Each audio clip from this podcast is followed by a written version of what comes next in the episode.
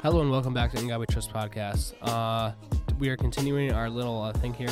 If you guys are watching through YouTube and you see me wearing the same sweatshirt uh, this whole time, it's because I record these on Sunday. Because uh, yeah, it's it, throughout the week things just happen. You guys know how it goes. Life just gets crazy. So I'm recording this on Sunday. Uh, all of these, and I yeah, it's just gonna be way easier that way I'll have more free time to try to reach out to people and actually grow this because when I just do make videos, it's pretty hard for me to like go find ways for it to grow, you know? Uh, you guys know what I'm talking about. Okay. Well, today we are reading um, The Death and Sacrifice of Jesus. Jesus changed the world. Um, and possibly another one. So I hope you guys stick to the end and um, you enjoy this. Okay, let's get right into it.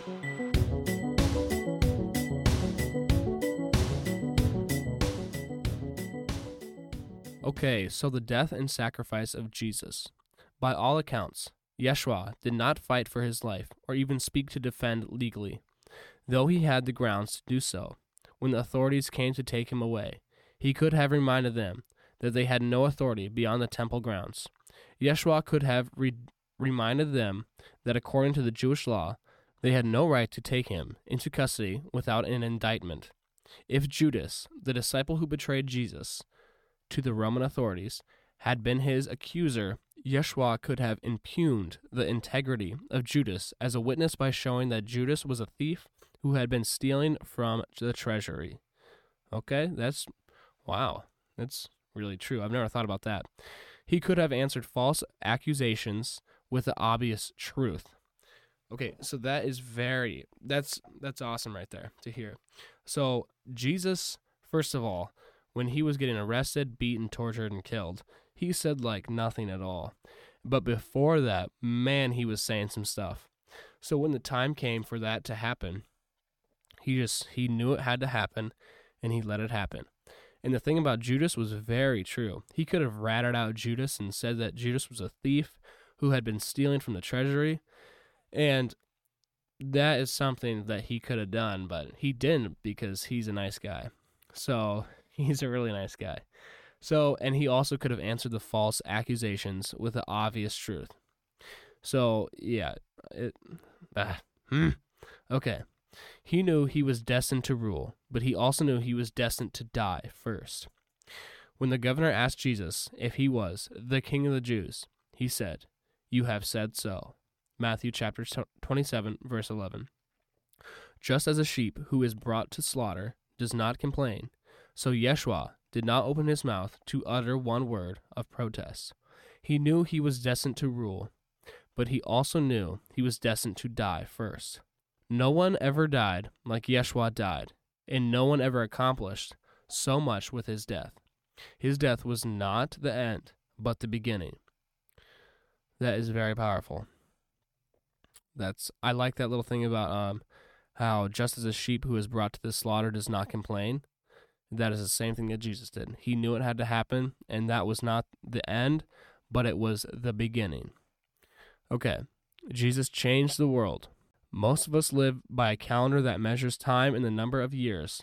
Before Yeshua walked on the earth, the number of years since this in itself is evidence of his profound impact on our world. Entire libraries could be filled with books written about him. He inspired so he inspired such musical masterpieces as Handel's Messiah centuries after he walked on the earth. Great masters such as Michelangelo and Botticelli sought to glorify sought to glorify Yeshua in works of art that can be found in the most renowned, renowned museums and galleries on this globe. Because of Jesus, people in remote jungles, as well as in the highest halls of learning, know that something about the Jewish people and our teachings. There are even often familiar with the ge- geography, sorry, geography of the Jewish homeland, especially Bethlehem and Jerusalem. From Augustine to Alder to Einstein, the greatest philosophers and scientists alike had to grapple with his teaching and ponder his person. And those philosophers who lived before he came spoke of ethics and aesthetics, which Yeshua's life embodied.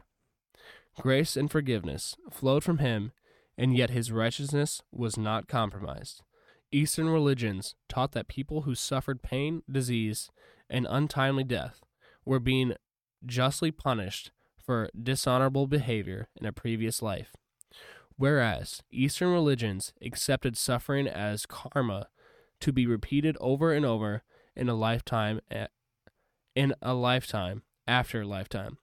Yeshua taught compassion for the suffering, grace and forgiveness flowed from him, and yet his righteousness was not compromised. That is why people loved him and still love him. And even if they don't love him, it does not negate his overachieving presence over history.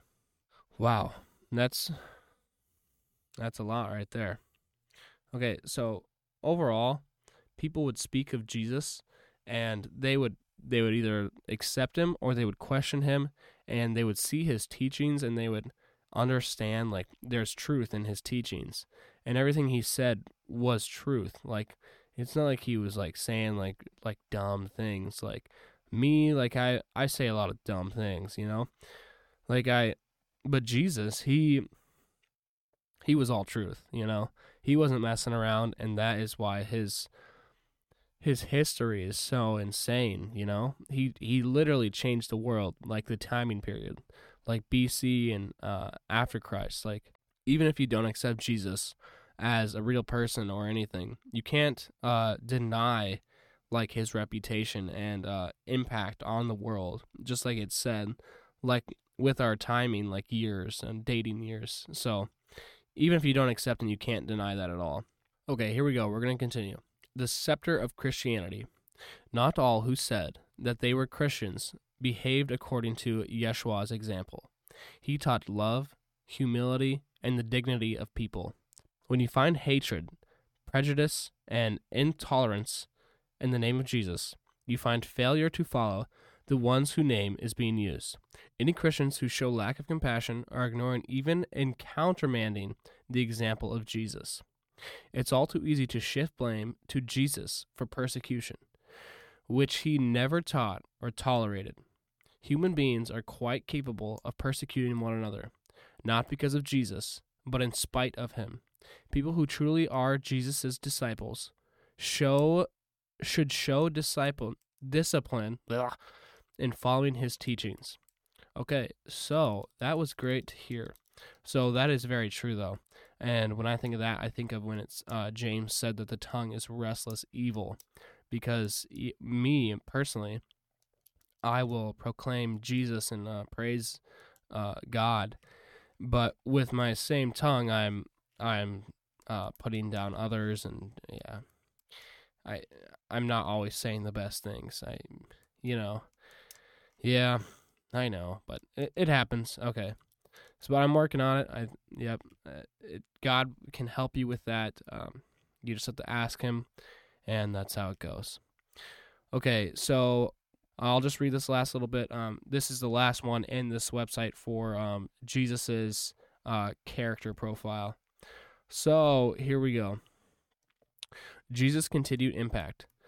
But there's also a continued good impact in Yeshua's name.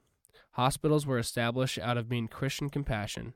Missionaries brought schools and literacy to faraway places because of Jesus medical and agricultural professionals traveled far to give their service because of the love of Yeshua. People like Martin uh, Niemöller, Raoul Wallenberg, and Corrie ten Boom stood up to Hitler and the hatred that spewed out of because of the love they found in Yeshua. Well, that's great to hear. That's great. So, his life after the crucifixion has made Jesus the most powerful and influential person who ever lived. I agree with that. Okay. If Jesus had merely lived and died, the world would not have been forever altered by his coming. But his resurrection puts Jesus on the scene of every episode of history.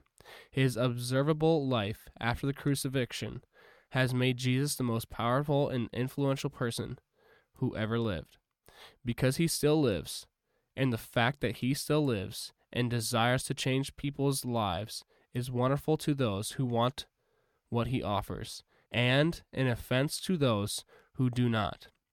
When Jesus walked on earth, some of the rabbis and leaders and leadership of the day did follow him. But it took tremendous courage for them to go against the tide. Some of the wealthier people who had position and the power were able to see past their riches to the spiritual poverty that Jesus came to alleviate. Today, many describe believers in Jesus as weak, looking for a quick fix to their problems. Some view Jesus as a crutch and see no need for him. To such people, it is irrelevant as to whether or not Jesus is who he says he is. To consider him is to agree to associate with the kind of needy people he attracts that they do not wish to do. But Jesus is patient and loving, as he ever was. He does not restrict the grace to those who are well educated and highly employable. He does not reserve mercy for the politically correct and well connected. He is interested in giving hope to the oppressed and the oppressors, to the have and have nots alike. Yet still he's unseen, unknown, and unheard, except by those who have an ear to hear and a heart to understand. This content was adapted from an earlier Jews for Jesus article. Okay, well, that was great. That was awesome. And I hope you guys enjoyed all that stuff. That is jewsforjesus.org. You guys can look up any of that stuff. That was Jesus' profile, the little header there. So that is that was great. Um, we're gonna get into other stuff also next week. So have a nice day. God bless. Spread the love. Jesus is the Messiah. All right, ciao.